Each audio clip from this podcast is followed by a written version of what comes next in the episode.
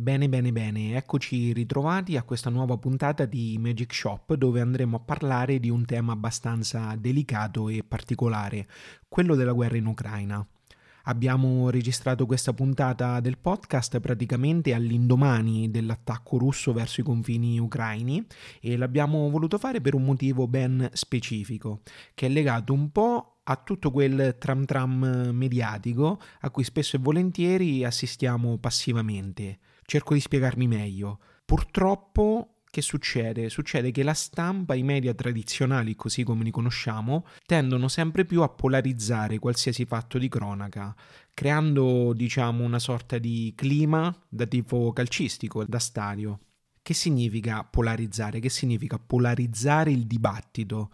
Significa fare in modo di creare delle fazioni, chi sta da una parte e chi sta dall'altra e tutto ciò spesso e volentieri crea non solo una tremenda confusione ma anche tanta tanta disinformazione.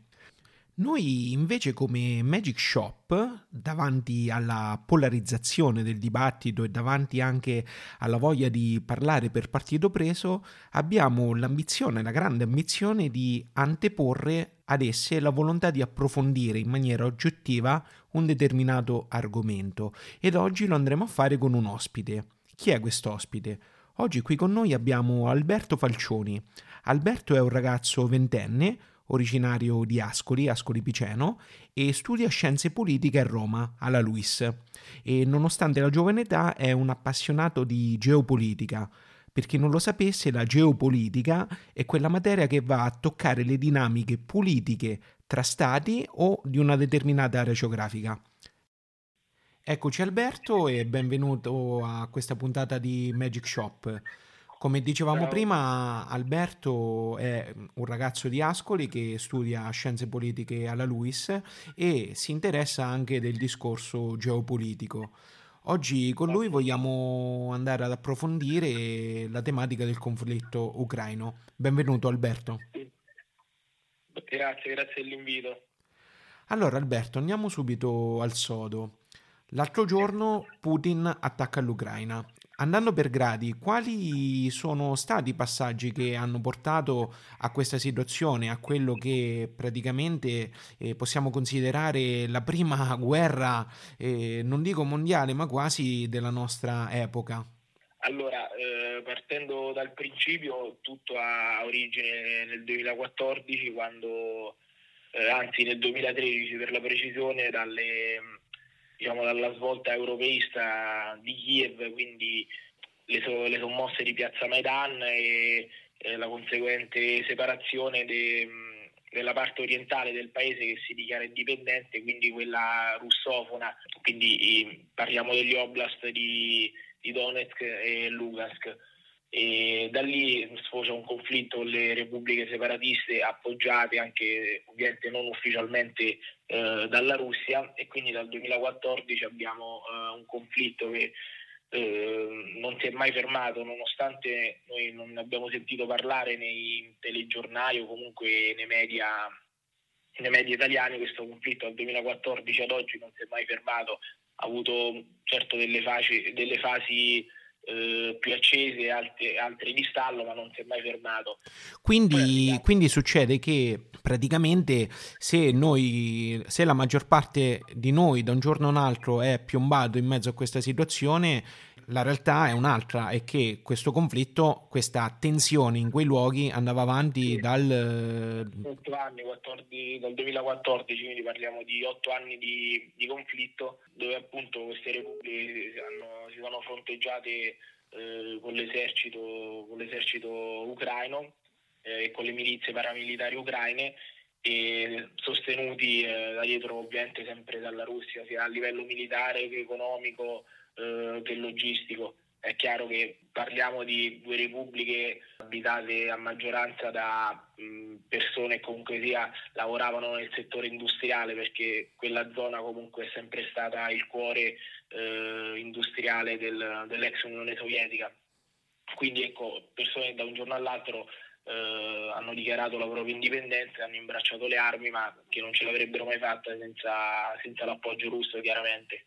Andando un po' più a fondo su, sulla questione, sulla natura di questo conflitto, qual è il vero tema cardine che ha portato a questa situazione? Perché tu sai meglio di noi che a livello geopolitico quella parte di mondo lì è il centro del mondo, è considerato il centro del mondo soprattutto per il discorso energetico.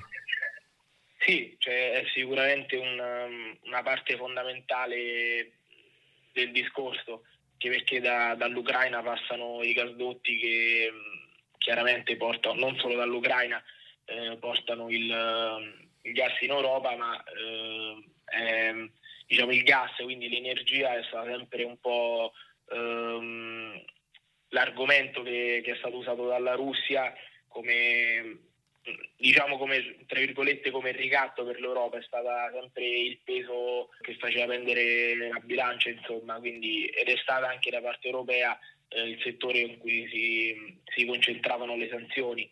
Infatti, eh, qui secondo me è il caso di specificare ai nostri ascoltatori che il 40% di gas che viene usato in Italia proviene proprio dalla Russia e da, esattamente da Nord Stream 1 che è il gasdotto che dalla Russia passando per l'Ucraina arriva qui da noi. Sì, e appunto eh, un altro tema caldo che si ricollega sempre alle tensioni con l'Ucraina è quello del Nord Stream 2 che sarebbe il secondo gasdotto eh, in costruzione che dalla Russia eh, passando per il Bar Baltico come terminal la Germania ed è stato negli ultimi nelle ultime settimane è stato proprio bloccato il progetto che è in fase di ultimazione appunto come sanzione eh, per la Russia. Se non sbaglio pochi giorni prima dell'attacco, giusto? Sì, sì pochi, pochi, giorni prima dell'attacco, esattamente. E è stato appunto bloccato il progetto dal cancelliere tedesco Scholz. Appunto eh, dovrebbe essere un nuovo gasdotto e dovrebbe portare la maggior parte del gas russo in Europa e sicuramente ha, un peso eh, economico, politico altissimo. Ok, bene, fatta questa analisi, fatto questo preambolo, io vorrei andare a toccare un altro tema. Allora, sui nostri telegiornali stiamo vedendo parlare il presidente ucraino e ovviamente Putin e compagnia cantante, ma perché spesso e volentieri nelle notizie che ascoltiamo compare Joe Biden, il nuovo presidente degli Stati Uniti d'America? Cioè, che c'entra lui? Beh, sicuramente quando, da, da, quando Biden è arrivato alla Casa Bianca c'è stata, diciamo, una, una politica per la Nato sicuramente più di tipo espansivo nei confronti dell'Ucraina, quindi una volontà e eh, un dialogo eh, sicuramente maggiori delle, delle, della precedente più che delle precedenti perché parliamo di Trump e comunque sì aveva questa politica mh, diciamo di apertura verso la Russia, non di amicizia sicuramente, mentre Obama prima di lui era quello che aveva sostenuto le rivolte, le, la rivolta del 2013, quindi la svolta europeista e atlantista a Kiev. Abbiamo parlato di Nato, tu hai appena citato la Nato. Allora, cos'è la Nato? La stessa Nato che, tra virgolette, la cui presenza ha infastidito Putin ed è stata proprio la presenza e l'espansione della Nato sul territorio ucraino a portare questo attacco da parte di Putin. Sì, allora, sicuramente la Nato negli ultimi anni ha avuto un'espansione progressiva verso est e ci ritroviamo nella situazione in cui ci sono solo due stati che si frappongono fra la frontiera della Nato e, e la Russia, quindi abbiamo la Bielorussia che è l'ultima alleata nella regione eh, di Mosca, poi abbiamo i paesi baltici che sono ecco, la frontiera diretta con la Russia della Nato. E poi era rimasta l'Ucraina, Ucraina, Ucraina che appunto dopo la svolta atlantista europeista eh, eh, aveva, aveva, chiesto di poter aderire a Unione Europea e NATO, ovviamente la Russia eh, nella prospettiva di vedere eh, basi americane, missili e eventualmente anche armi nucleari ai propri confini, ehm, ecco, diciamo che non era, non era, la prospettiva migliore ehm, ehm, per quanto riguarda sicurezza e stabilità.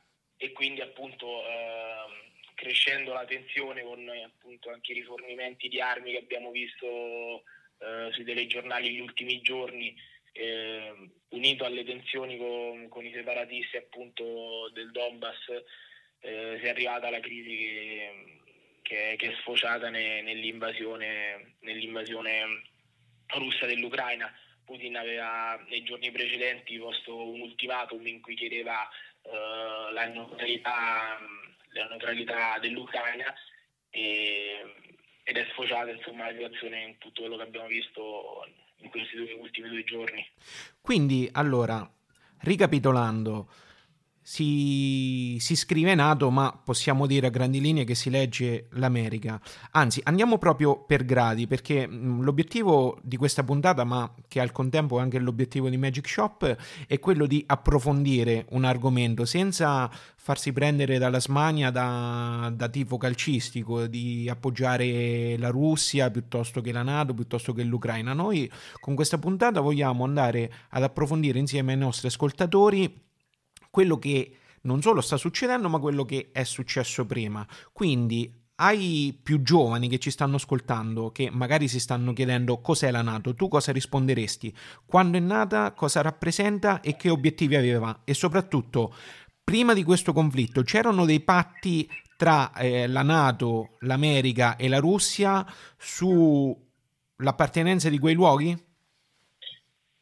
Ti parlo dei patti veri, veri e propri, no, ecco c'era diciamo, un tacito consenso eh, su, sui paesi de, dell'ex, Unione, dell'ex, Unione, Sovietica, del, dell'ex patto di Varsavia, che mh, poco a poco sono stati inglobati dalla, dalla, Nato e quindi c'è stato un progressivo avvicinamento della frontiera, sempre più, uno spostamento um, sempre più ad est fino ad arrivare proprio ai confini con la Russia. E la Nato nasce, nasce dopo la dopo la, la seconda guerra mondiale, ehm, l'Alleanza Atlantica appunto che coinvolge mh, tutti quei paesi ehm, diciamo, che, hanno, che, sono usciti innanzitutto vincitori dalla, dalla, seconda guerra mondiale, quindi parliamo di Stati Uniti, Canada, ehm, Gran Bretagna e poi mano a mano si sono unite eh, quasi tutte le nazioni europee, quindi parliamo di Italia, eh, la Germania Ovest poi che è diventata appunto la, la Germania che conosciamo oggi eh, ed è andata appunto nel tempo a prendere, a inglobare tutti quei paesi dell'ex eh, area di influenza sovietica fino a ritrovarsi con eh, appunto una frontiera diretta con la Russia, quindi parliamo delle repubbliche baltiche che diciamo sono uno degli altri fronti caldi dove sono state spostate ultimamente, eh, dove sono concentrate truppe eh, e mezzi statunitensi in questo ultimo periodo. Ok, benissimo, sei, sei, stato molto esaustivo. Quindi, allora, una volta spiegato eh, cos'è la Nato, una volta spiegato um, un po' um, come è avvenuto questo conflitto, andiamo a toccare un altro discorso. Anzi, andiamo a riprendere un altro discorso che è quello energetico. Certo, per il nostro paese adesso, come per tutta l'Europa, eh, si prospettano tempi bui eh, se la situazione rimarrà attuale, perché come abbiamo visto tutti i telegiornali il prezzo del gas, come ci si poteva aspettare, è schizzato alle stelle e quindi eh, rischiamo di vedere, di vedere, un ulteriore, se la crisi proseguirà in questo modo, un ulteriore rialzo del prezzo del gas. Eh, quindi ecco, le, le prospettive non, non, sono delle migliori sicuramente, eh, è tutto da valutare mh, per come si, svilupperà, si svilupperà, la crisi.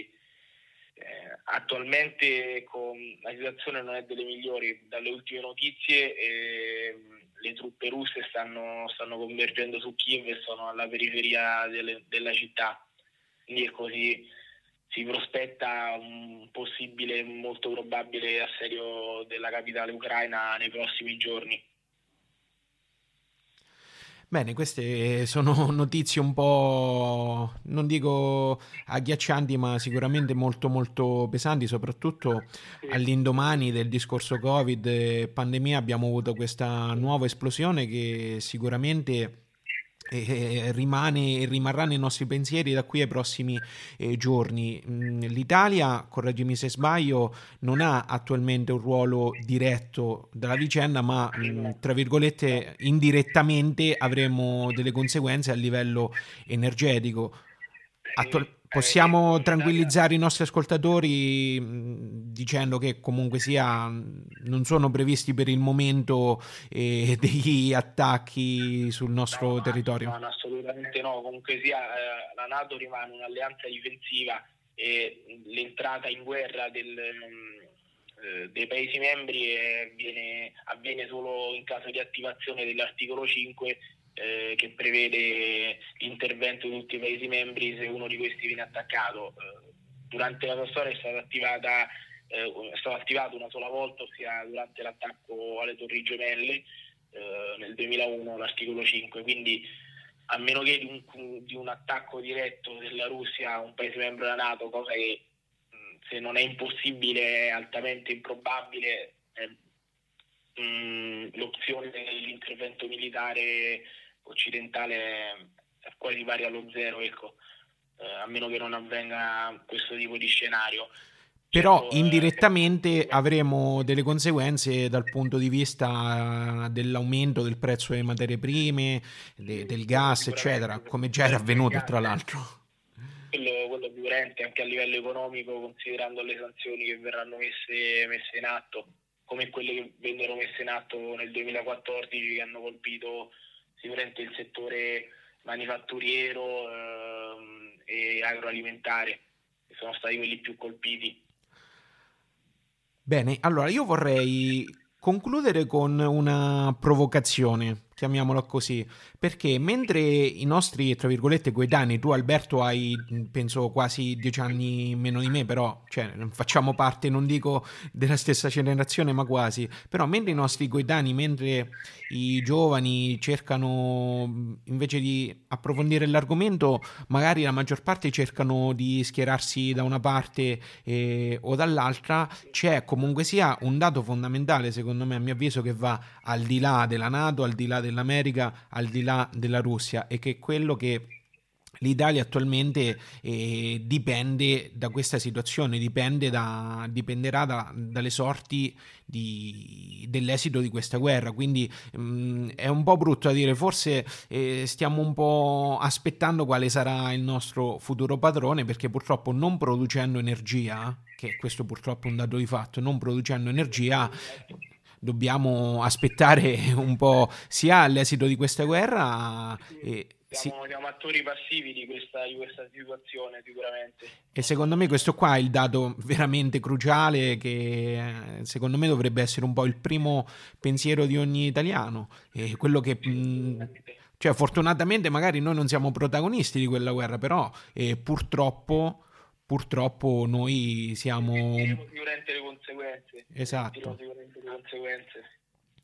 Chissà se un giorno ritorneremo, non dico ad essere protagonisti dello scenario mondiale, ma perlomeno ci auguriamo di non essere attori passivi di quello che succede, diciamo, attorno al globo terrestre e perlomeno ritornare ad essere un po' padroni del nostro destino senza dipendere da altre nazioni. Io Alberto ti ringrazio veramente per aver dato la tua disponibilità a registrare questa puntata e ci sentiamo presto. Sì, grazie a te e ringrazio tutte le persone che ci ascolteranno, insomma.